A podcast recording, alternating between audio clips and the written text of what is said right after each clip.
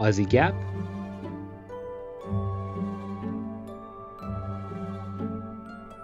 اپیزود یازدهم.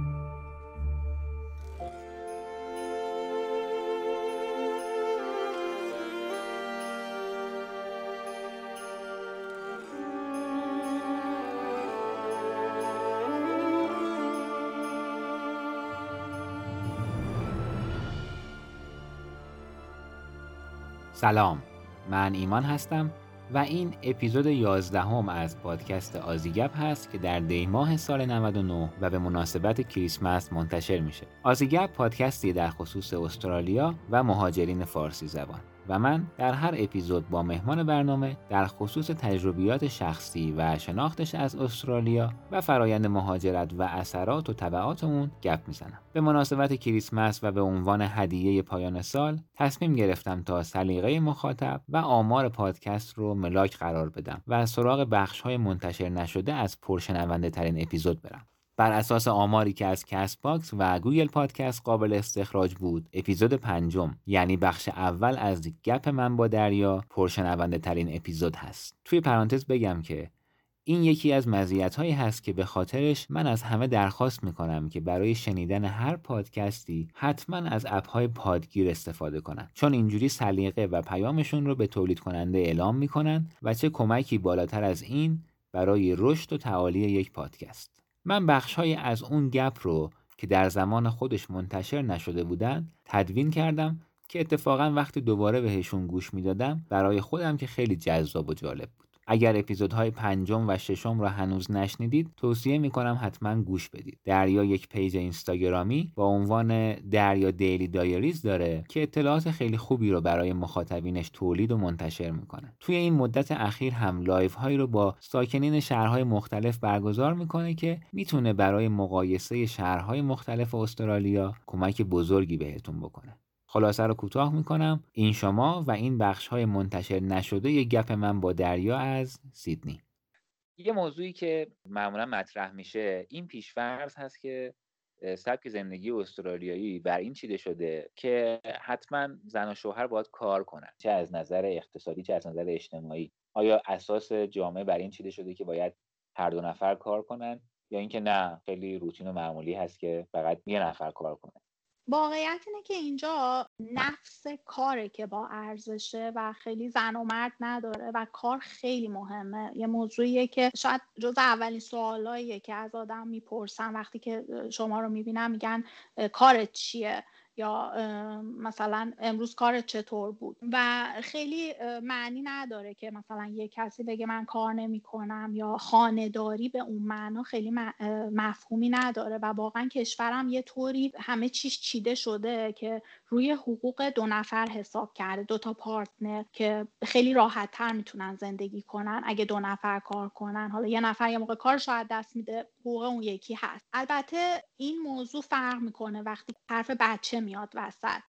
و خب معمولا مادران که میمونن تو خونه پیش بچه ها و ولی خیلی وقتا هم هستش که پدرها این کار رو می‌کنن و اون مادر بودن یا پدر بودن اون خودش یه شغل تمام وقت حساب میشه و دیگه اون دید وجود نداره که این آدم کار نداره. خیلی هم بهشون ارزش و احترام قائل میشن. اینجا موضوع دیگه فرق می‌کنه. ولی اینکه مثلا یه نفری که بچه نداره کلا کار نکنه این خیلی رایج نیست. ممکنه که هزینه های زندگی میگذره. مثلا یه نفر حقوقش خوبه کافیه و می‌تونه هزینه ها رو support کنه ولی موضوعی نیست که رایج باشه. موضوع فقط هزینه ها نیست. اون یک مفید بودن توی جامعه است. حتی خیلی ها مثلا که نیاز مالی ندارن میرن کارهای خیریه می‌کنن. و به هر حال این مفید بودن و active بودن یه ارزشه توی این جامعه.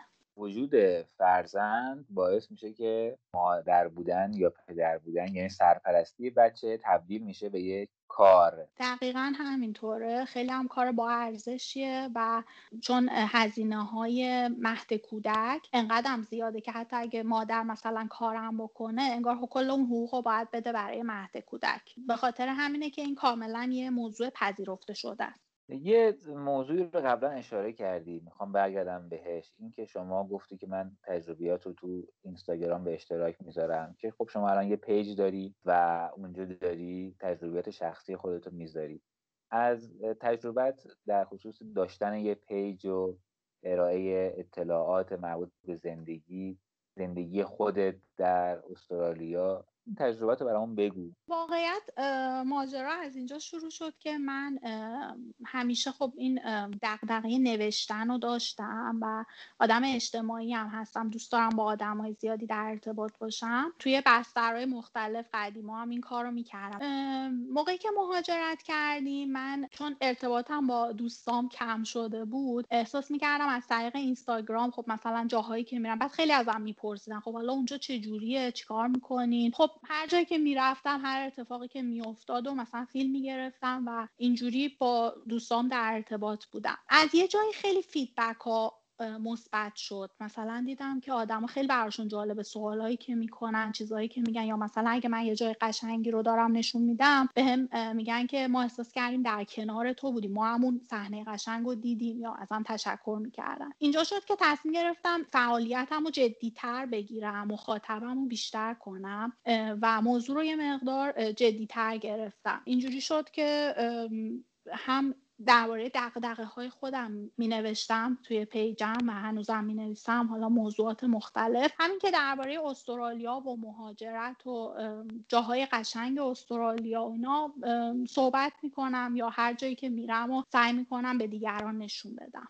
ببین شما داری تجربیات تو از زندگی در استرالیا می‌ذاری. یعنی یه جورایی داری سبک زندگی استرالیایی رو روایت می‌کنی برای مخاطبین توی اینستاگرام. اگر بخوای چکیده این صحبت رو به ما بگی برداشت از سبک زندگی استرالیایی چیه؟ نقاط جالب و جذابش برات چی بود؟ یا از اون طرفه چه نقاطی بود از در زندگی استرالیایی که تو احساس می‌کردی که این با تو جور در نمیاد؟ یا هر چقدر که سعی می‌کنی که بپذیریش بازم با شخصیت جور در نمیاد این رفتار این بخش از سبک زندگی. خب کلا که تفاوت ها خیلی زیاده. مثلا اینجا به محیط زیست خیلی اهمیت میدن. یه چیزی که خب توی کشور ما شاید آدم خیلی کمی این دقدقه رو داشته باشن. شاید دلیلش نه که انقدر دقدقه های دیگه دارن که اصلا به این موضوع نمی‌رسه.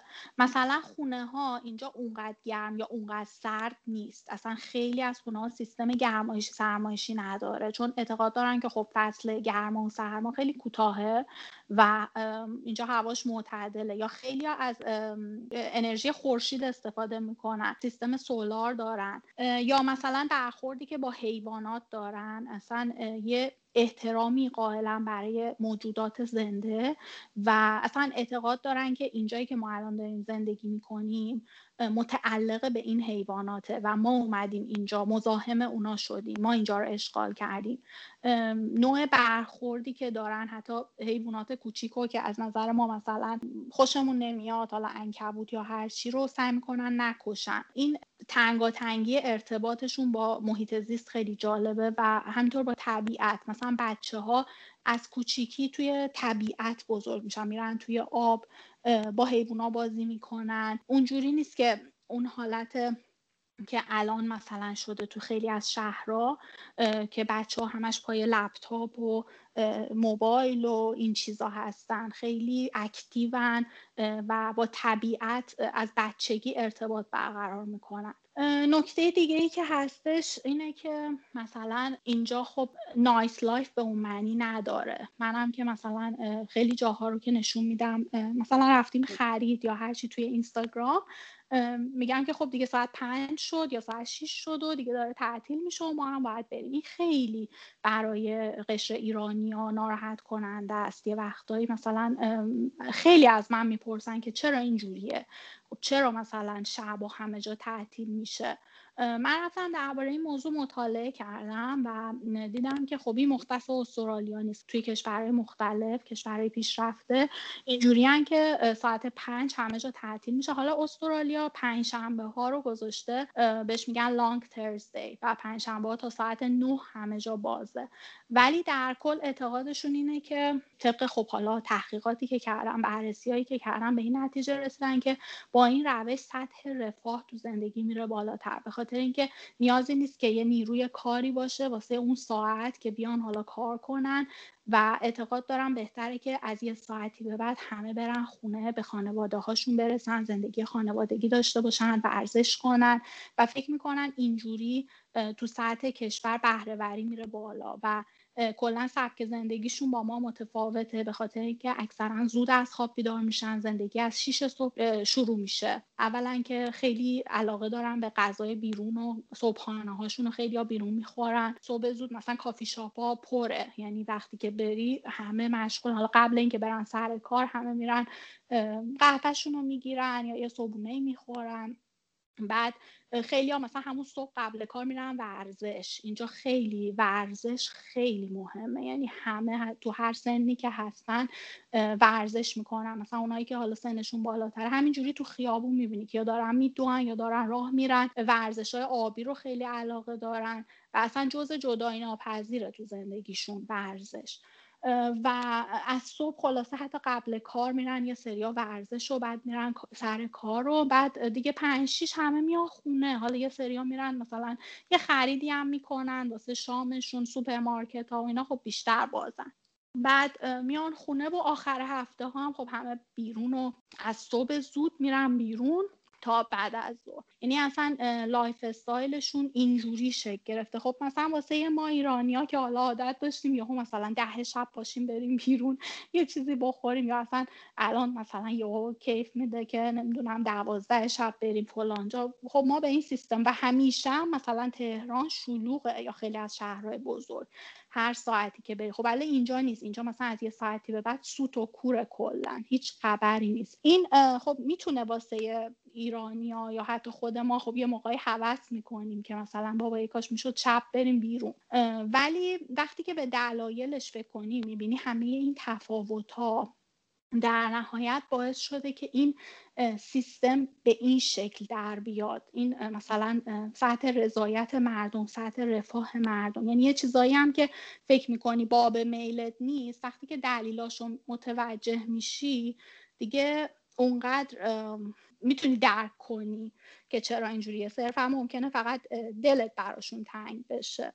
دیگه موضوعی که بخوام بگم درباره سبک زندگیشون مثلا استرالیا خیلی به خانواده اهمیت میدن و معمولا مثلا آخر هفته ها حتما خانوادگی دور هم جمع میشن و مثلا باربیکیو کردن جزء فرهنگ استرالیا مثلا من داشتم یه مقاله میخوندم که نوشته بود چرا شادی توی استرالیا مثلا همیشه جزء کشورهای شاده. دلیلش یکیش خیلی جالب بود واسم که باربیکیو بود. وقت باورم نمی‌شد که موضوع ارتباط مستقیم داشته باشه. چون باربیکیو یا فرض کنید coffee coffee فقط coffee نیست اینجا که مثلا قهوه. اینجا coffee یعنی حرف زدن. شما با یکی میری coffee می‌گیری و میشینیم با هم حرف می‌زنین. باربیکیو هم همینطوره. باربیکیو یه فرهنگه که مثلا یه تعدادم دور هم جمع میشن و بار خیلی هم مهمونیاشون ساده است. اینجوری نیست که مثلا فکر کنی من هر وقت که خونه استرالیا یا رفتم تعجب کردم. همون باربیکیو هم که میگم مثلا اونجوری نیست که حالا فکر کنی چه خبره. چهار تا تیکه مثلا گوشت و حالا سوسیس و اینا می‌ذارن و بیشتر به اون کیفیت دوره هم بودن و حرف زدن و خوش بودن اهمیت میدن. کلا آدمایی که خیلی زندگی رو ساده می‌گیرن خیلی ساده زندگی می‌کنن. حتی اگه پول دارن اکثرا نه همه. ولی خیلی نه اهل مثلا پوز دادن نه اهل چشم و همچشمی نه اهل خیلی رقابتن چون شاید یه دلیلش اینه که همه چی برای همه فراهمه. و اصلا اهمیتی نداره خیلی چیزا. و سعی می‌کنن از زندگی لذت ببرن که واقعا اینش خیلی خوبه.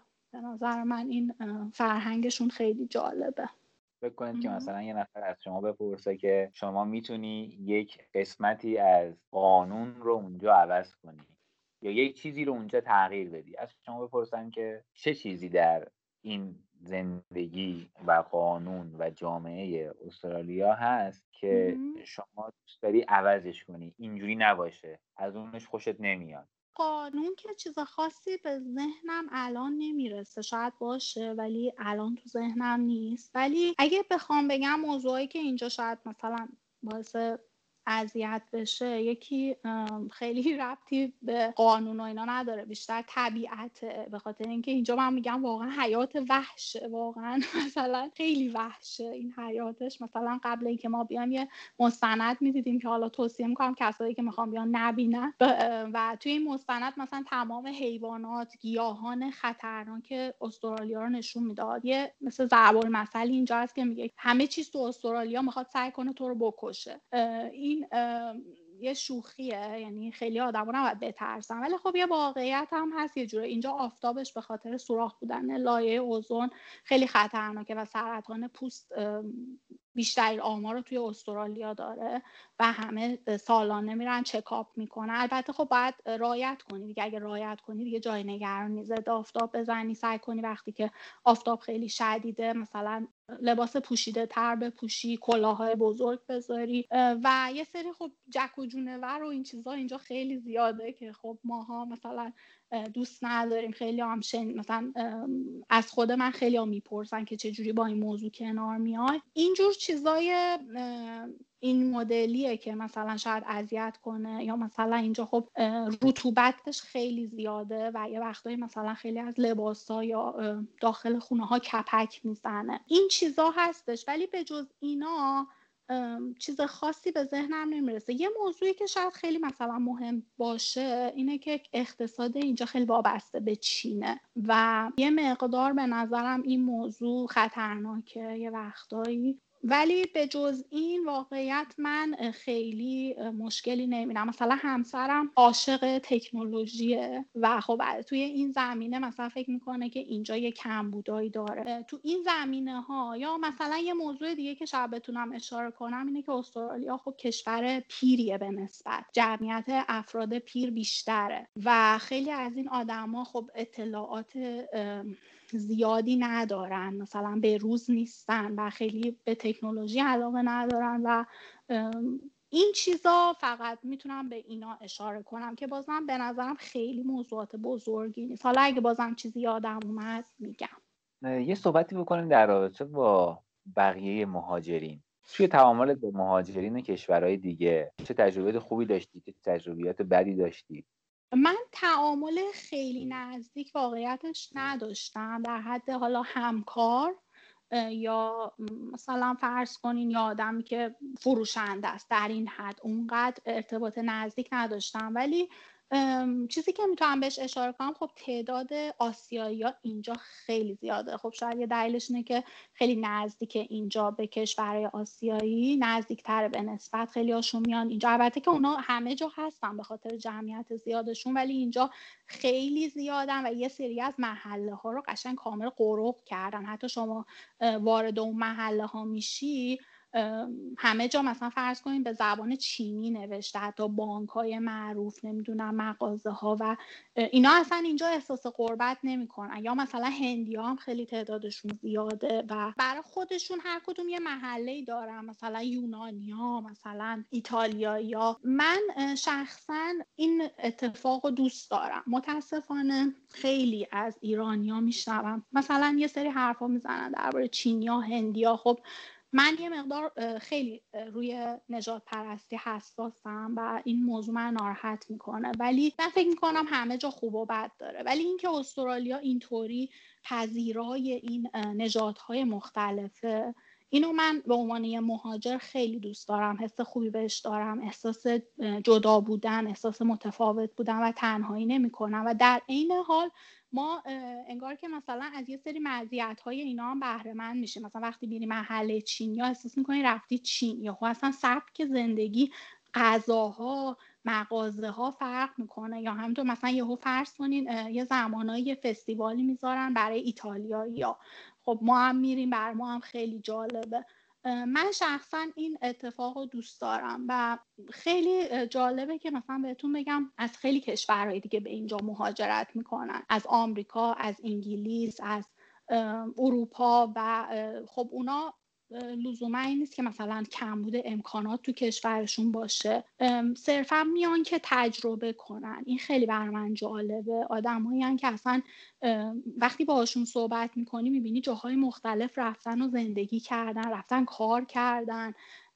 خیلی ها میان اینجا خیلی ها به خاطر آب و هوا میان. مثلا آب و هوای اونجایی که هستن و دوست ندارن و میان اینجا. و خیلی هم راضی خیلی هم دوست دارن و اینش برای من جالبه. یعنی من شاید خودم اگه مثلا توی کشور کشور پیشرفته بودم دوباره مهاجرت نمی‌کردم بیام یه جای دیگه.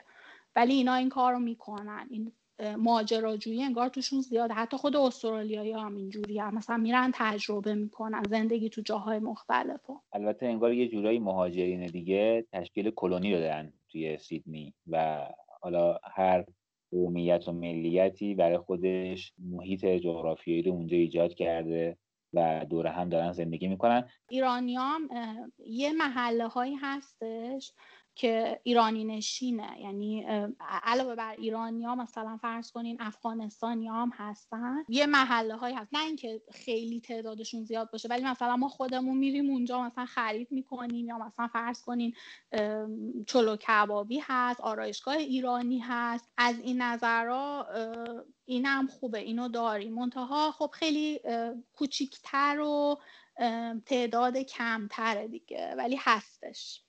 شما می‌دونم که توی مقطعی هم کار کژوال کردی. بعضی وقتا اسم کار کژوال میاد مخصوصا حالا خانم ها ممکن احساس کنن که مناسب نیست براشون. تجربات رو برامون بگو که اصلا تعریف کار کژوال چیه رنجش چیه و شما به عنوان یک خانم چه تجربه ای داشتی از این قضیه؟ آره من این تجربه رو داشتم و می‌تونم بگم واقعا تجربه خوبیه. حالا خیلی جالبه که من اتفاقی اولین کارم رو پیدا کردم. می‌خوام ماجراش رو بگم به خاطر اینکه جالبه. فکر می‌کنم توش یه نکته هایی داره. من دنبال کار بودم و خب خیلی شاید سابقه کاری نداشتم داشتم ولی کم بود و گفتم خب اولش میرم کار کژوال می‌کنم. برای کار کژوال علاوه بر اینکه شما آنلاین می‌خوای اپلای می‌کنی باید اینو در نظر بگیری که حضوری هم خیلی مهمه که حضوری بری مثلا رزومت و کاغذی داشته باشی بری و کار کژوال مثلا معمولا به فروشندگی میگن. به صندوقداری به اینجور کارها گفته میشه که در واقع اون مثلا تحصیلات خاصی یا خیلی مهارت خیلی عجیبی نمی‌خواد و اکثر آدما می‌تونن انجامش بدن. من مثلا رزومم رو میبردم برای خیلی از مغازه ها و می‌گفتم مثلا می‌خوام مدیر اینجا رو ببینم و رزومم رو بهشون می‌دادم می‌گفتم مثلا اگه دنبال نیروی کار یا خیلی وقتا مغازه ها مثلا پشتشون آگهی می‌زنن که ما نیروی کار می‌خوایم. منم این کار می‌کردم. منتها من یه اشتباهی می‌کردم. کردم که حالا امیدوارم دوستان نکنن. اینکه من مثلا رزومه خیلی قوی می‌دادم می نوشتم آره من مثلا فوق لیسانس فلان دارم اینجوری هم اونجوری هم. و فکر کردم این خوبه ولی این اصلا خوب نیست. چون واسه اون کار میگن شما اوور کوالیفایدی و اصلا شما رو نمی‌گیرن. من چند بار به همین فیدبک رو دادن که اصلا تو واسه چی می‌خوای بیا این کار رو کنی؟ تو این درس ها رو خوندی این کار رو کردی؟ مناسب این کار نیستی. پس حواسمون باشه که واسه هر کاری که می‌خوایم اقدام کنیم رزومه مناسب اون کار رو تهیه کنیم. این یه نکته. و حالا به هر حال من از این طریق موفق نشدم کار پیدا کنم. ولی جالبیش اینه که من پدر مادرم اومده بودم برای اینجا دیدن ما و من با پدرم رفتیم یه مغازه من خواستم خرید کنم. داشتیم با هم فارسی صحبت می‌کردیم که اتفاقی خانم فروشنده ایرانی بود و خلاصه شروع کرد با ما فارسی حرف زدن و اینا و من باش دوست شدم. یعنی همون موقع یه ارتباطی بینمون شکل گرفت و شماره رد و بدل کردیم و اینا و این گذشت و بعدا مثلا با هم بیرون رفتیم و اینا.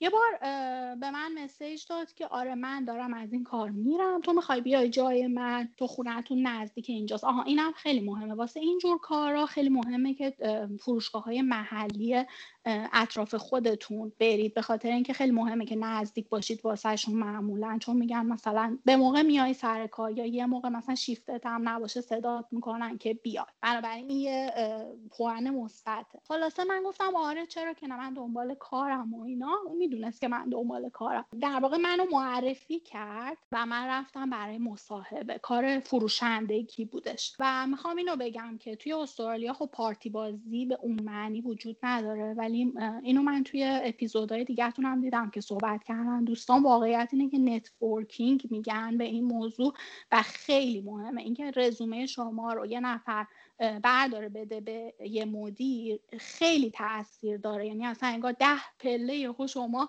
تو گرفتن اون کار موفق میشی. واسه همین آدما باید سعی کنن که ارتباط برقرار کنن با همین همسایه ها با همون فروشنده ها به همه بگم من دنبال کارم کار می‌خوام. این سعی کنم به همه اینو یادآوری کنن که اگه یه جایی مثلا یه موقعیتی بود شما رو معرفی کنن. این میشه networking. این یه توانایی که ما باید اینو یاد بگیریم. بر منم همینطوری شد و این دوستم در واقع اومد رزومه منو داد به اون مدیر و خب این جایی که من رفتم برای فروشندگی شرکت معروفی بود. اینجا هم می‌خوام یه تریکی یاد بدم. اگه مثلا می‌خواین مصاحبه بگیریم برای شرکت های شناخته شده سوال های مصاحبه ها رو اگه سرچ کنین توی سایت گلاسدور یه سایتیه که خیلی سوال های مختلف در واقع رایج مصاحبه ها حتی عین اون سوالا هستش. حتی اگه عینش هم نباشه حالا مال من مثلا عینش نبود ولی خیلی سوالای مشابه هست. و اینو خب من مثلا رفتم اینا رو خوندم. یه ذره آدم باید سعی کنه مثلا هوشمندانه رفتار کنه. من رفتم اینا رو خوندم و خیلی بر خودم تمرین کردم. مثلا سوالا اینجوریه که آره نمی‌دونم اگه مشتری سخت داشتی تا حالا داشتی باهاش چجوری رفتار چجوری رفتار می‌کنی و اینا. اینا رو من کلی کیس و اینا بر خودم درست کردم و خیلی تمرین کردم. کردم و رفتم مصاحبه و خلاصه من کار رو گرفتم. و یه مدت مشغولم و واقعا میگم خیلی تجربه خوبی بود. من واقعا اینو پیشنهاد می‌کنم به همه. به خصوص کسایی که حالا شاید نتونن اول کار کار مرتبطشون رو پیدا کنن به خاطر اینکه مزیتاش خیلی زیاده. یکی اینکه زبانتون خوب میشه. چون روزمره داری حرف می‌زنی با آدم و دومی که زودتر وارد جامعه میشی. زودتر با استرالیا و آدمای مختلف آشنا میشی و از همین ارتباطات دوباره می‌تونی پیشرفت کنی. حالا من مدت خیلی زیادی اینجا نموندم چون رفتم یه کار دیگه کردم ولی همون مدت کوتاه خیلی تجربه جالبی بود و من واقعا لذت بردم. به نظر می‌رسه که کار کژوال حالا مخصوصا در تجربه که شما داشتید بیشتر از اینکه بعد مالی داشته باشه بعد اجتماعی داره و می‌تونه به همراه شدن فرد مهاجر در اون ابتدای ورودش با جامعه مقصد کمک کنه. دقیقا همینطوره. این خیلی مهمه که اصلا یه تجربه کار لوکال که داشته باشی هر کاری واسه گرفتن کارهای بعدی خیلی بهت کمک می‌کنه چون تو یه معرف پیدا می‌کنی. یعنی باید به اون آدما به چش یه معرف برای کار بعدی نگاه کنی. و در این حال اینکه خب خیلی چیزا یاد می‌گیری و اینکه آدما نباید بترسن. اینجا کلا سیستمش اینجوریه که شما هر کاری بخوای بری به شما آموزش میدن. یعنی هیچی هم بلد نباشی قشنگ اونا حتی بگی من تجربه هم دارم تصور می‌کنن که این هیچی بلد نیست چون روالای کار با هم فرق می‌کنه. تک تک اینا رو به شما آموزش میدن و خیلی اهمیت میدن.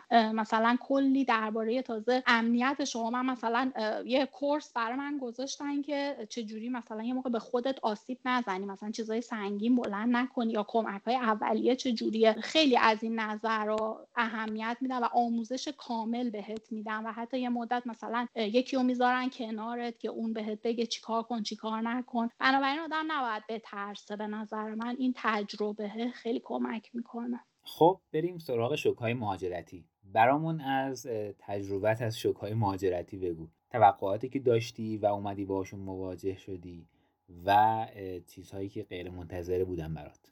تجربه خیلی جالب و متنوع داشتم. توی زمین های مختلف می‌خوام دربارهش صحبت کنم. اولی شوکی که وارد شد به هم خیلی بر خودم جالب بودیم که ما رفتیم خرید. بعد خب ما یه مقداری خرید کرده بودیم و اومدیم اینا رو بذاریم که حساب کنیم. شخصی که جلوی ما بود برای حساب کردم دیدم یه دونه پیاز یه دونه. گذاشته بود جلو که اینو حساب کنه و بره.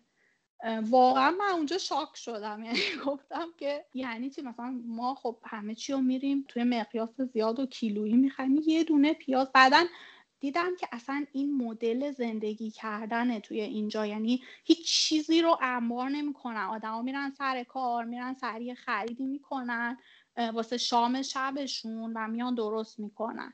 غذاشون رو درست می‌کنن. مثلا به اندازه مصرف روزانهشون خرید می‌کنن خیلی اینطورن. یا حتی لباس. مثلا آدما اینجوری نیستن که هی لباس بخرن بخرن انبار کنن. و هر موقع نیاز دارن خرید می‌کنن. این برام جالب بود. دیگه اینکه مثلا ما یه هفته بعد اومدنمون یه مهمونی دعوت شدیم که خب تولد مثلا پسر همین خانومی بود که صاحب خونه ما بود و همه استرالیایی بودن. جوون بودن. از ما جوون تر بودن. و خب من فکر کردم خب تولد دعوت شدیم دیگه. رفتم کلی به خودم رسیدم و پیرم پوشیدم و همسرم هم همینطور رو مثلا گفتیم داریم میریم مهمونی. رفتیم بعد دیدم که همه خیلی سادن مثلا پسرها همه شربارک پوشیده بودن با دمپایی.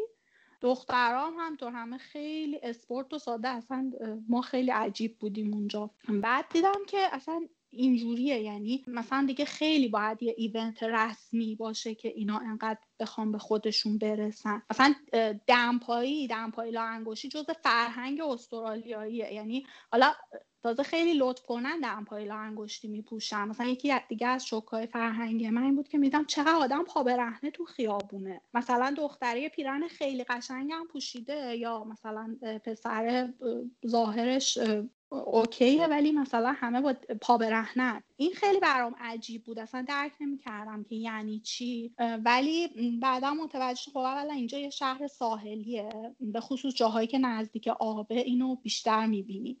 که اینا اصلا اینجوری دیگه. انگار هر لحظه می‌خوام برن تو آب. دوم که اینجا خب مال بومیای استرالیا یا ابورجینالا بوده و اینا اعتقاد داشتن که وقتی پا برهنه را میری از زمین یه انرژی خوبی به بدنت میاد و انگار این مونده. یعنی توی استرالیا یا این حالت مونده. موضوع دیگه ای که خیلی برام جالب بود این بود که یه بار همون اوایل مهاجرت ما می‌خواستیم مثلا از این ور خیابون بریم اون ور خیابون و کارهای در واقع تعمیرات جاده و عمرانی داشت می‌شد. بعد دیدیم که یه نفر اونجا اصلا کارش همینه که وای میسته اونجا هر وقت که یه آبری می‌خواد از این ور خیابون اون ور خیابون یه علامت تابلو استاپ می‌گیره و شما رو رد می‌کنه و بعد می‌بره اون ور. و یه وقت اصلا خیلی پیچیده تر از این میشه. بیسیم می‌زنم به هم و اینا. بعد یه لحظه من پیش خودم گفتم که یعنی جون من اینقدر با ارزشه خودم نمی‌دونستم.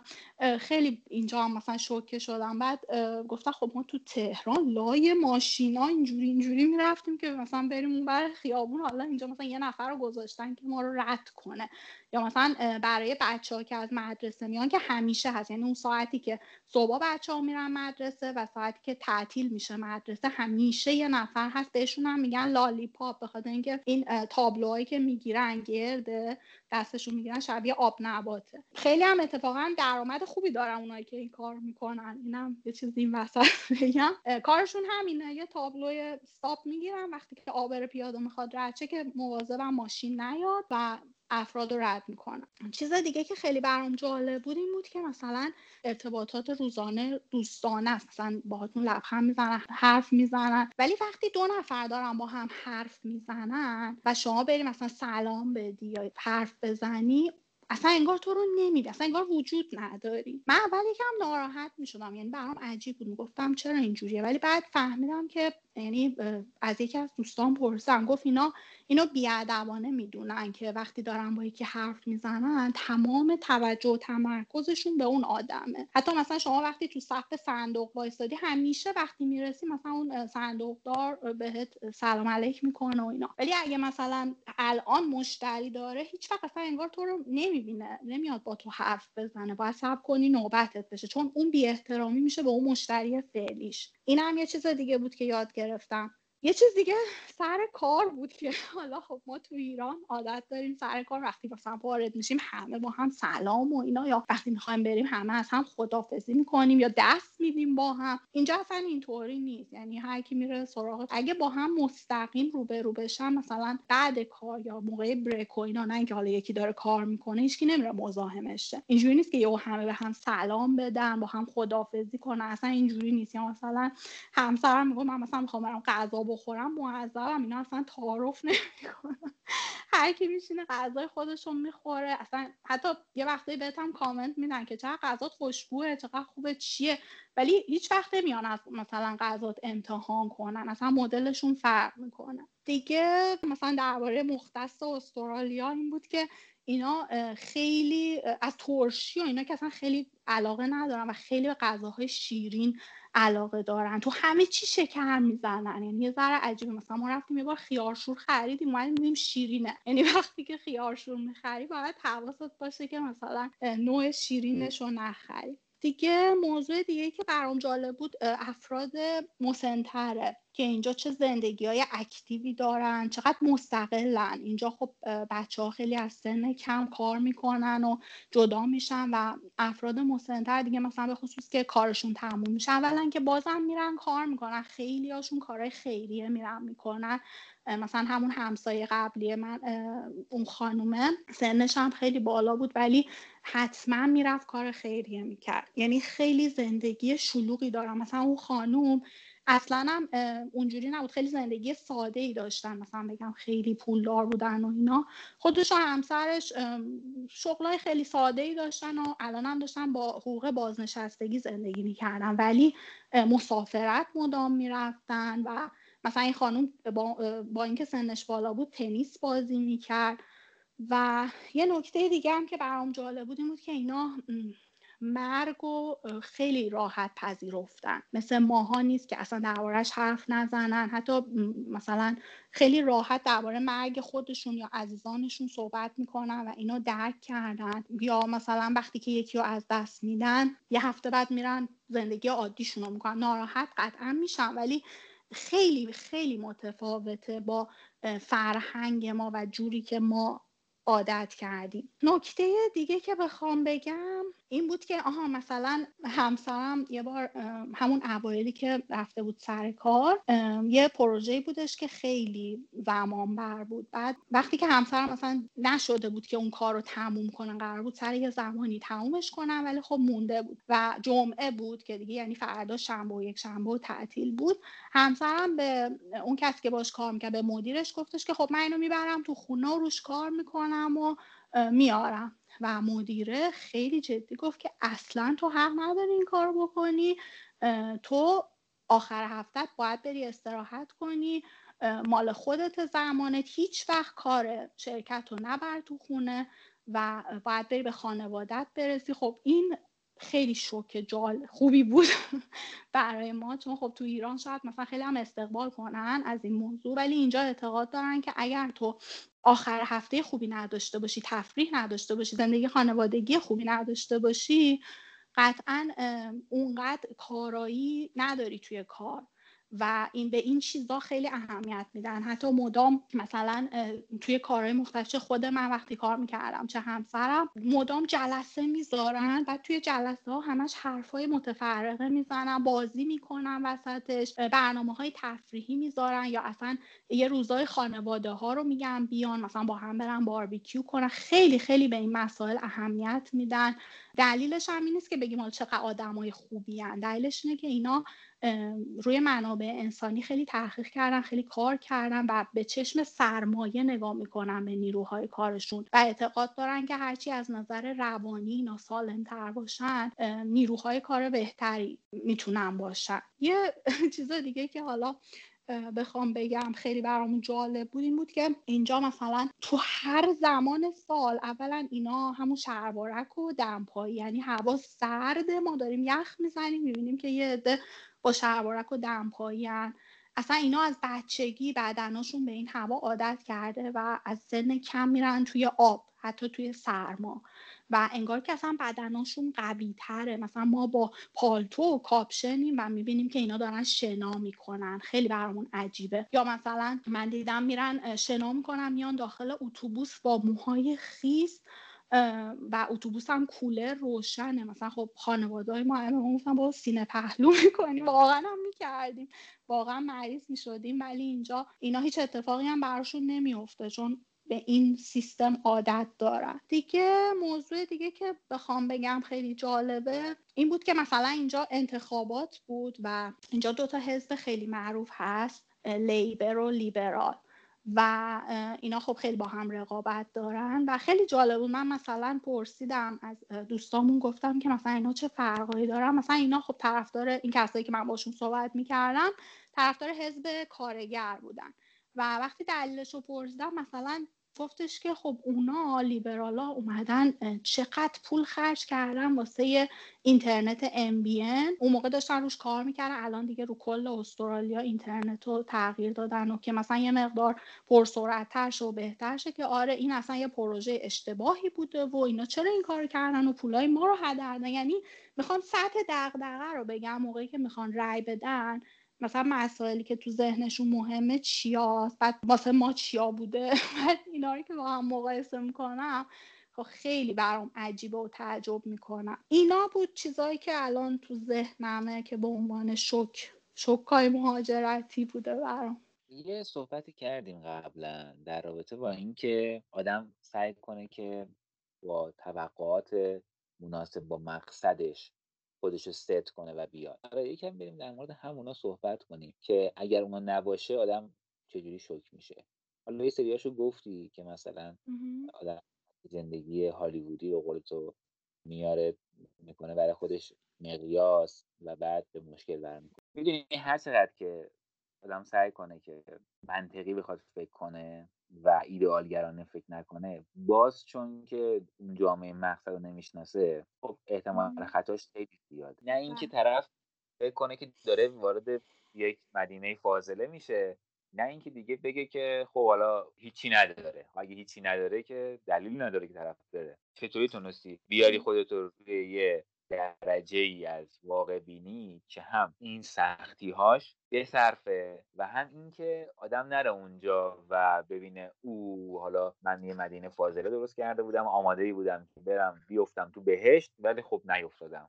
بله خیلی نکته خوبی به نظرم گفتین. واقعیت همینه. هیچ کس نمی‌خواد زندگیش از اون چیزی که هست بدتر بشه. ولی یه واقعیتی که وجود داره اینه که کشورهای پیشرفته مثل استرالیا قطعا سطح رفاه توشون خیلی بالاتر از کشوری مثل کشور ما متاسفانه.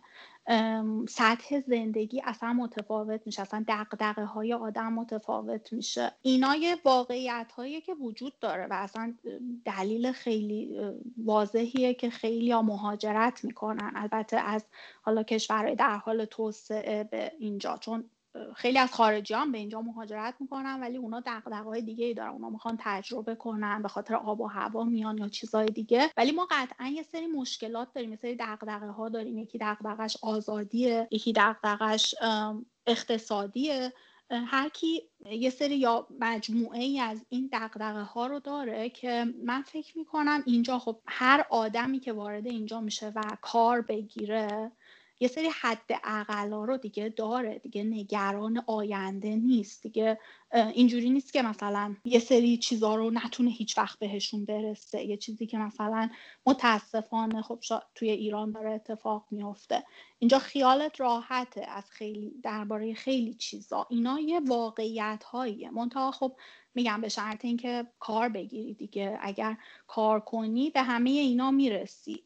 یعنی نباید توقعت زیر صفر باشه نه اینکه یه توقع خیلی عجیبی داشته باشی به نظر من. یعنی تو به هدفات رو مشخص می‌کنی و بدونی که برای رسیدن به این هدف ها یه مقدار زمان می‌بره. یعنی یه چند سال باید سختی بکشی یه سری چیزها رو تحمل بکنی. حالا اون کار ایدئالت رو نداشته باشی. با مشکلات دست و پنجه نرم کنی تنهاییش رو تحمل کنی تا بتونی حالا اینجا به هر حال برای خودت یه دایره ای از دوستان و آشنایان رو پیدا کنی کار ایدئال تو ایدئال که نه ولی کاری که توش خوشحال تری رو پیدا کنی. این زمانه رو قبول کنی که قراره بگذره و برای همه گذشته و زندگی خودت رو با یک استرالیایی هیچ وقت مقایسه نکنی. اینو بپذیری که تو یه مهاجری و با یه کسی که مثلا از 18 سالگی کار کرده اینجا کشورشه هیچ وقت به این سرعت نمی‌تونی الان بگی که خب چرا اون اونجاست من نیستم. اینا رو قبول کنی؟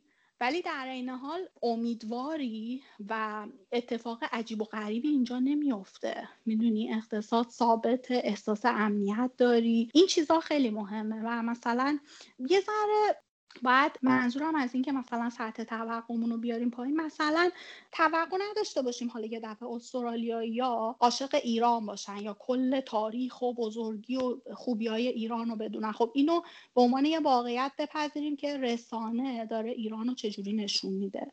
و این واقعا یه واقعیتی که خود ما هم می‌دونیم که مثلا ایران یه سری مشکلات داره. که خب من مثلا دیدم ایرانیا جبهه می‌گیرن. نسبت به حرفای استرالیا یا که مثلا حالا اگه یه موقع یه چیزی بگن یا اصلا ایران رو نشناسن یا بگن عراق چون ایراک مثلا شاید فکر می‌کنم. من خودم شده بارها که مثلا به من گفتن از کجایی گفتم ایران بعد میگن که اه چه خوب که اومدی اونجا جنگه. خب من ناراحت نمیشم این توقعی ندارم که اینا حالا بیان دقیقا کشور منو بشناسن. من درک می‌کنم که چرا ماها چون خب ما خودمون پیشینه تاریخی ایران رو می‌دونیم و از شرایطی که یعنی خیلی دوست داریم هممون که ایران شرایطش خیلی بهتر باشه.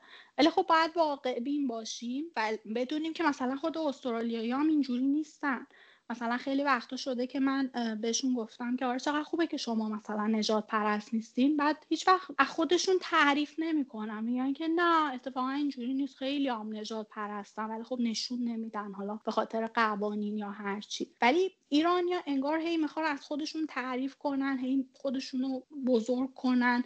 و ناراحت میشن اگه یه موقع بهشون کسی چیزی بگه. من اینو درک می‌کنم و خودم هم این حالت این حالت رو دارم. ولی به خاطر این میگم که سرخورده نشیم یه سری چیزها رو بپذیریم. قبول کنیم که اینجوریه. و اگه به استرالیا یا توضیح بدی کاملا درکت می‌کنم. بهشون بگی که آره بابا رسانه اینجوریه مثلا اینجوری. ناراحت نشیم باشون صحبت کنیم. خیلی استقبال می‌کنم. مثلا همون همسایه ما که استرالیایی بود بعد یه مدت که خب با ماها آشنا شد یه سری ایرانی های دیگر رو شناخت برگشت به من گفت من واقعا الان بهترین دوستام ایرانیان. چقدر ایرانیا خوبن؟ واقعا من تا حالا ایرانی بد ندیدم که اونجا خب منم مثل خودشون ازش یاد گرفتم. گفتم که نه اینطوری نیست. ایرانی هم خوب و بد دارن. ولی خب خدا رو کسایی که تو دیدی همه خوب بودن. این که میگم توقعمون رو بیاریم پایینی نیست که بگیم که نه دیگه ما قرار بریم اونجا و به هیچی نمی‌رسیم و نه اینطوری نیست. من میگم اون سختی ها رو بدونیم که پیش میاد و وجود داره و اون روحیه جنگندگی رو در خودمون تقویت کنیم و قطعا به هدفمون اینجا خیلی راحت تر می‌رسیم. یه نکته داشتی می‌گفتی. من گذاشتم که صحبت تموم بشه. ولی داشتم بهش فکر می‌کردم. ببین گفتی که هیچ وقت خودمون رو با یک استرالیایی مقایسه نکنیم. این خیلی نکته کاربردیه. ولی آدم احساس می‌کنه که یه حسی توشه. شاید حالا من دارم این حس رو می‌گیرم که تو همش می‌خوای که مقایسه نکنی خودت رو. به هر حال ذهن ما فکر می‌کنم که ناخواسته این کار رو انجام میده این مقایسه رو انجام میده. بالاخره هر کسی یک پلنی داره دی برای زندگیش و ممکنه که مثلا سر کار خودش رو در و مثلا ممکنه سر کار مقایسه کنه دیگه بگه من در چهل سالگی این اچیومنت رو داشتم. و همکار من که چهل سالشه در جنبه از زندگی خب از من خیلی جلوتره. بعد هی بخوام توجیه کنم که خب من یه مهاجر هستم اون استرالیایی بوده. می‌دونی؟ آدم احساس می‌کنه که شاید این یک منبعی از حس نامناسب باشه به مرور زمان. به هر حال تا یه حدی خب واقعیت من اعتقاد دارم واقعیت تلخ آدم به پذیر راحت تره خب؟ ولی یه جوری نیست که شما مثلا مدام از این موضوع اذیتی چون اینجا یه کشوریه که مثلا اختلاف طبقاتی واقعا وجود نداره یا خیلی کمه. مثلا اینجوری نیست که فرض کن یه رستورانی رو یا استرالیایی میره تو نمی‌تونی بری یا یه لباسی رو می‌خره تو نمی‌تونی بخری. اینجوری نیست. یا مثلا اون به یه جایی قرار برسه که تو نمی‌رسی. و اینجوری نیست که مثلا یه دفعه حقوق اونا خیلی از صبح درآمدشون خیلی بالاتر باشه. اینطوری نیست. خب خود کشور هدفش اینه که در واقع نذاره که آدم انگار خیلی پول دارشن و این یک دستی و یک بارچگی رو حفظ می‌کنه. یا مثلا مدرسه ها فرم دارن بچه ها لباس فرم دارن حتی توی کفش و کیف و همه چی. و دلیلش اینه که می‌خوان اون حسه ایجاد نشه که حالا یکی مثلا کیف و کفشش قشنگ تره پولدارتره تفاوت حس شه اینا چیزاییه که تو خود جامعه تو ساختارش داره رایت میشه. امکانات برای همه هست. فرض کنیم مثلا سیستم پزشکی که استرالیایی داره استفاده می‌کنه منم دارم استفاده می‌کنم. خب پس اون حس بعد اون حس تبعیضه رو من ندارم. امکاناتی که اون داره استفاده می‌کنه منم استفاده می‌کنم. هیچ وقت اون اونجوری نیست. خب ولی واقعیت اینه که خیلی از های موفق خیلی هاشون مهاجرن تو همین استرالیا. اینجوری نیست که تو هیچ وقت نتونی به اونجا برسی. من بیشتر منظورم اینه که اول کار که میای قبول کنی قبول کنی که آقا مثلا آره من تو ایران مثلا رده کاریم این بوده حالا الان مجبورم یه مقدار از تر شروع کنم. شاید همیشه همین اتفاق نیفته ولی اگر این اتفاق افتاد دیگه سرخورده نمیشم. ولی سرعت پیشرفتم اینجا بالاتره. چند سال بعد می‌رسم به اون و از اون چیزی هم که تو ایران بودم حتی بهتر میشم. این در واقع اون حسه رو جبران می‌کنه. این امیده که وجود داره اون حسه رو به نظر من جبران می‌کنه. خب ببین می‌خواستم به همینجا برسیم که امیده میشه یک موتور محرکه. اون آرزوهایی که شخص توی ذهنش داره بهتر بگیم اهدافی که شخص توی ذهنش داره قابل دستیابی هستن براش. حالا ممکنه که به هر علتی مثلا ممکنه طرف زبانش خوب نیست نمی‌تونه در واقع connection خوب برقرار کنه یا ممکنه اصلا زمینه شغلش رو عوض کرده باشه. حالا هر علتی ممکنه طرف به اونها نرسته اما حس این که اینها اهدافی غیر قابل دستیابی هستند نداره. و خب این چیزیه که متاسفانه در خیلی از ابعاد بخشی از جامعه این حسه رو دارن که چیزهایی که فکر می‌کنن که لیاقتشو دارن و براشون هدف محسوب میشه رو در خارج از دایره دستیابی خودشون می‌بینن. و از اون طرف چیزی که فکر می‌کنم باید اضافه کنیم الان به این بحث اینه که اگر کسی در استرالیا به اهداف خودش نمی‌رسه باید اینو در نظر بگیره که بخش زیادی از این نرسیدن ممکنه به خاطر ناتوانی های خودش باشه. نمی‌تونه توقع داشته باشه که پوزیشن شغلی مدیریتی خوبی بگیره ولی زبان خوبی نداشته باشه. نتونه ارتباط کلامی موثر و مفید و طولانی برقرار کنه. دقیقا. این خیلی نکته خوبی بود که گفتی دقیقا همینطوره. و خب خیلی از آدما نمی‌خوان اینو قبول کنن که این ضعف شخصیه که توی آدما وجود داره. نه تنها توی مسائل شغلی تو مسائل دیگه. مثلا احساس تنهایی یا احساس افسردگی. خب خیلی از ما تو ایران این حالت ها رو داریم. مثلا آدم تنهایی هستیم یا آدم کلا ناراحتی هستیم. حالا افسردگی داریم مال بعضیا مقطعیه ولی مال بعضیا کلا انگار اصلا مدلشون اینجوریه. یا ناراضیم آدم طلبکار و ناراضی هستیم. بعد فکر می‌کنیم که اگر ما مهاجرت کنیم یه دفعه اصلا همه چی عوض میشه. یه دفعه دیگه ما همه مشکلاتمون حل میشه. ولی واقعا اینطوری نیست. خیلی چیزا درونیه. اگه من تو ایران بودم مثلا خودمو میگم من تو ایران خب از خیلی مسائل ناراحت بودم ولی در کل من یه آدم خوشحالی بودم. خب همون آدم الان اومده اینجا اینجا با یه سری مسائل جدید روبرو شده. یه سری خوبیا هستش و یه سری مسائل جدید و بازم من آدم خوشحالیم. اینو کاری ندارم که منم توی این مقطع قطعا دوره های ناراحتی و افسردگی داشتم مثل همه. ولی در کل برایندش رو که می‌گیرم من آدم خوشحالیم. یا مثلا یه آدمی تو ایران موفقه به خاطر شرایط نبوده. حالا به خاطر تواناییاش بوده و همون آدم میاد اینجا موفق میشه. پس خیلی این موضوع مهمه که ما توانایی های خودمون رو بشناسیم و سعی کنیم تقویت کنیم. این نکته ای که گفتی فکر می‌کنم لازمه که هر مهاجری بدون این قضیه رو که صرف جابجا شدن از نظر جغرافیایی باعث نمیشه که یه آدم غمگین تبدیل به یه آدم شاد بشه. در واقع عکس عملی که هر فرد سعی می‌کنه نسبت به عامل های محیطیش از خودش بروز بده اینها تعیین کننده خوشحالی و شادی یا افسردگی یا منزوی بودن یا همه اینها هست. حالا ممکنه که عامل های بیرونی کمک کنن که حس مثبت غلبه کنه. یا ممکنه عامل های بیرونی همیشه انرژی منفی رو بریزن داخل ظرف وجودی یک انسان. ولی این که سر آخرش اون عکس عمل نهایی رو فرد چجوری می‌خواد تصمیم گیری کنه و بروز بده اون تیپ شخصیتی هست که حالا هر جا ببریش کم و زیاد برمیگرده به اون حالت خودش. نباید مهاجر فکر کنه که من اگه از تهران برم سیدنی دیگه میشم یه آدم شنگول و شادی که همش مثلا خندان. در صورتی که همونجوری که گفتی توی ماهای اول و تو سالهای اول باید بدونه که حجم مشکلاتش چندین برابر میشه. بله. دقیقا همینطوره. به نظرم خیلی جمعبندی درستی کردی. احساس می‌کنی که این مهاجرت حالا در مجموع همه جوانبش حالا نمی‌دونم که درستم هست که ما بیایم همه جنبه های شخصی و خانوادگی و شغلی رو بیایم و در یک راستا جمع برداری بزنیم یا نه. ولی حالا سعی می‌کنیم که این کار رو بکنیم.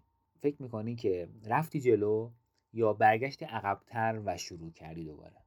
حالا مثلا در مورد کار ممکنه بگیم که طرف اینجا 7 ده سال سابقه کاری داشته یه پوزیشنی داشته که حالا وقتی مهاجرت می‌کنه باید بره و از پله های پایین تر شروع بکنه. در جنبه های دیگه هم حالا ممکنه که اینجا چیزی رو میفروشه. مثلا شخصی که در مثلا چهل سالگی ممکنه داره مهاجرت می‌کنه بالاخره اینجا خونه رو مثلا ممکنه بفروشه ولی خب اونجا حالا در گام اول نتونه خونه رو بخره. و حالا در جنبه های دیگه هم ممکنه که مثلا جلو ببره. در کل می‌خوام ببینم که مهاجرت تو رو از پلنی که در زندگی داشتی جلو برد یا تو برگشتی به چند ماه یا چند سال عقبتر و دوباره شروع کردی؟ من فکر می‌کنم الان همونجوری که داشتی حرف می‌زدی سعی می‌کردم که جوابهای مختلف رو تو ذهنم بررسی کنم. فکر می‌کنم خب همونجوری که بهت گفتم من و همسرم اومدیم اینجا زندگیمون رو از صفر شروع کردیم. من فکر می‌کنم اگر ما تو ایران از صفر شروع می‌کردیم و بخوام این دوتا رو با هم مقایسه کنم قطعا اینجا خیلی جلوتریم الان اینجایی که الان هستی خب توی این مسیر ممکنه که از یه, یه وقتایی یه زمانهایی آدم احساس کنه که مثلا رفته به عقب. ولی برایندش رو که بگیرم به اینجایی که الان هستم فکر می‌کنم که واقعا خیلی جلوتریم از اون چیزی که تو ایران می‌تونستیم باشیم. یه شاید مثلا برای ما یه موهبتی بود واقعا چون ما خیلی چیز زیادی رو از دست ندادیم موقعی که اومدی اینجوری نبود که مثلا زندگی دیگه ساختیم. خیلی به نظرم اون حالت خیلی سختتر میشه. وقتی یه زندگی ساختی و یه روتینی رو داری توی زندگی می‌کنی حالا اونا رو همه رو بذاری کنار و دوباره بیای شروع کنی. خب یه ذره شاید تجربه ما تو این زمینه متفاوت بوده. قبلا صحبت کردیم در رابطه با نارضایتی از مهاجرت. دلم می‌خواد بیشتر در موردش صحبت کنیم. تو فکر می‌کنی که چه عواملی هست که باعث میشه که فرد مهاجر احساس نارضایتی کنه؟ حالا چه از اینکه کلا مهاجرت کرده یا چه از اینکه به استرالیا مهاجرت کرده؟ با کسایی که خب صحبت می‌کنم خیلی ناراحتن خیلی می‌تونم بگم که به دلیل وابستگی خیلی شدیدی که به خانواده هاشون دارن این اتفاق براشون میفته یعنی خیلی براشون سخته این جدایی. برای همه سخته خب؟ یعنی این واقعیته. ولی بعضیا خیلی وابستگی دارن و این وابستگی به نظر من لزوما چیز خوبی نیست. من خودم هم تا یه حدی این وابستگی رو داشتم. ولی خب قبل از اینکه بیایم مثلا قبل از اینکه بخوام مهاجرت کنم خیلی سعی کردم روی موضوع کار کنم چه مشاور رفتم مطالعه کردم خیلی سعی کردم خودم رو تغییر بدم. بعضی وقتا ایرانیا حالا من درباره ایرانیا صحبت می‌کنم چون ایرانیا رو می‌شناسم. فکر می‌کنن اگر تو خیلی به خانوادت وابسته نباشی آدم بیاتفهی هستی. ولی واقعیت این نیست. این وابستگی بیش از حد اتفاق خیلی مثبتی نیستش و خیلی واقع بینانه نیست. فکر می‌کنم کسایی که می‌خوان مهاجرت کنن خیلی خوبه که تو در این زمینه مطالعه کنن روی خودشون کار کنن با این موضوع کنار بیان. و بعد مهاجرت کنن. بیام کمی شخصی ترش کنیم خب؟ چون که خیلی وقتا بحثا حول مسائل آقایون میچرخه. حالا به خاطر بله. اینکه فقری دارن حالا تو جامعه و حالا بیشتر صحبت تا بحث مهاجرت میشه بحث کار میشه و این داستانا. ولی بله. بیایم بریم بیشتر به سمت نگاه شما به عنوان یک زن به مقوله مهاجرت و اتفاقی که باید در جامعه جدید افتاد. یه سری چیزاش خیلی روه. خب مثلا حالا آزادی های اجتماعی بیشتر. اینکه بله. من تبعیض در واقع جنسیتی وجود نداره اینها. اینا رو همش رو می‌دونیم. ظاهرش از خیلی هم در صحبت شده و قابل پیش بینیه بریم عمیق‌تر بشیم و اون چیزایی که معمولا در موردش صحبت نشده تجربه در واقع به عنوان یک زن ایرانی که مهاجرت کرده به سیدنی چیه؟ چی بود که انتظارش نداشتی و اونجا دیدی؟ این خیلی سوال خوبیه چون موضوع مورد علاقه خودم هم هستش و من خیلی دقدقه آزادی رو داشتم و شاید یکی از دلایل مهمی که واقعا دوست داشتم مهاجرت کنم این بود دوست داشتم توی کشور آزاد زندگی کنم و اینکه حق و حقوق برابر داشته باشم. هیچ وقت توی مغزم نمی گنجید که مثلا خب من تا یه سنی توی کوچه داشتم با پسرها دوچرخه سواری می‌کردم یه دفعه مثلا یکی دو سال بعد پسرها همه دارن دوچرخه سواری می‌کنم ولی من دیگه نمی‌تونم. یا خیلی چیزهای مختلف. خب بعد یکی از بارسترین و مهمترین چیزها که بر من هنوز انگار مثلا یه سری چیزا عادی میشه واسه آدم. خب یه سری چیزا که همیشه دنبالش بوده که بهش برسه عادی میشه. ولی این انقدر برای من مهم بوده که هنوز برام عادی نشده و اون امنیته. این حس امنیت انقدر برای من با ارزشه که خیلی از سختی ها رو می‌تونم تحمل کنم ولی این امنیت رو دارم. اینکه هر روز در خونه رو باز می‌کنم میرم بیرون و اصلا یادم نمیاد که من زنم.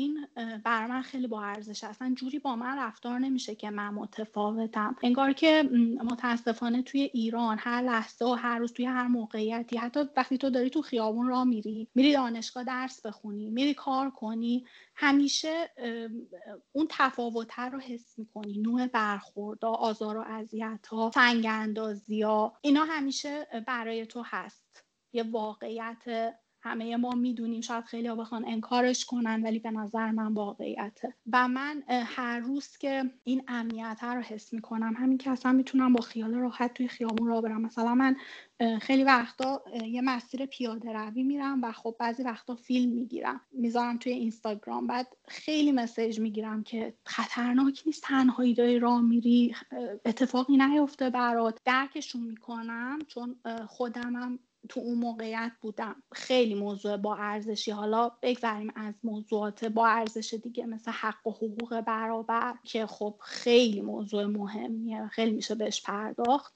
که خب واقعیت اینه که اینجا اینطوریه این پایان اپیزود 11 هم و آخرین اپیزود آزیگپ در سال 2020 بود. سال 2020 برای همه ما سرشار از دغدغه و ابهام بود. امیدوارم در آینده سال 2020 رو نه به خاطر پاندمی و تبعاتش بلکه به خاطر درس هایی که یاد گرفتیم به یاد بیاریم. اگر اپیزودهای قبلی آزیگپ رو گوش ندادید می‌تونید از کست باکس، گوگل پادکست و یا کانال تلگرام آزیگپ اونها رو پیدا و گوش کنید. مثل همیشه سپاس که ما رو به دوستانتون معرفی می‌کنید که این موثرترین حمایت شما از آزیگپ هست. ممنون که از طریق اپ های پادگیر به ما گوش می‌دید و تشکر بابت اینکه وقت گذاشتید و به آزیگپ گوش دادید. امیدوارم از این اپیزود لذت برده باشید. تا اپیزودهای بعد در سال جدید اوقات به کام. خونه ما دوره دوره پشت کوها یه صبوره. پشت دشتا یه تلایی پشت صحرا های خالی. خونه ماست. اون بره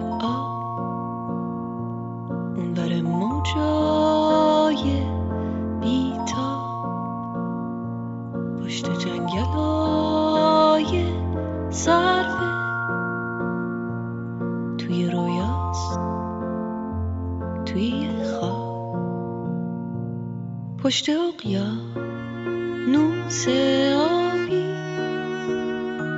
پشت باغا یه گلابی.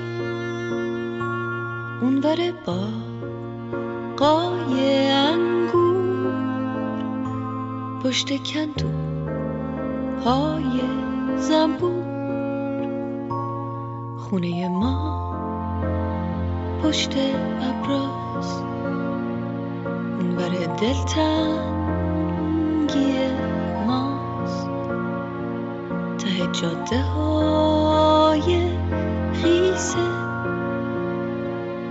پشت بارون پشت دریا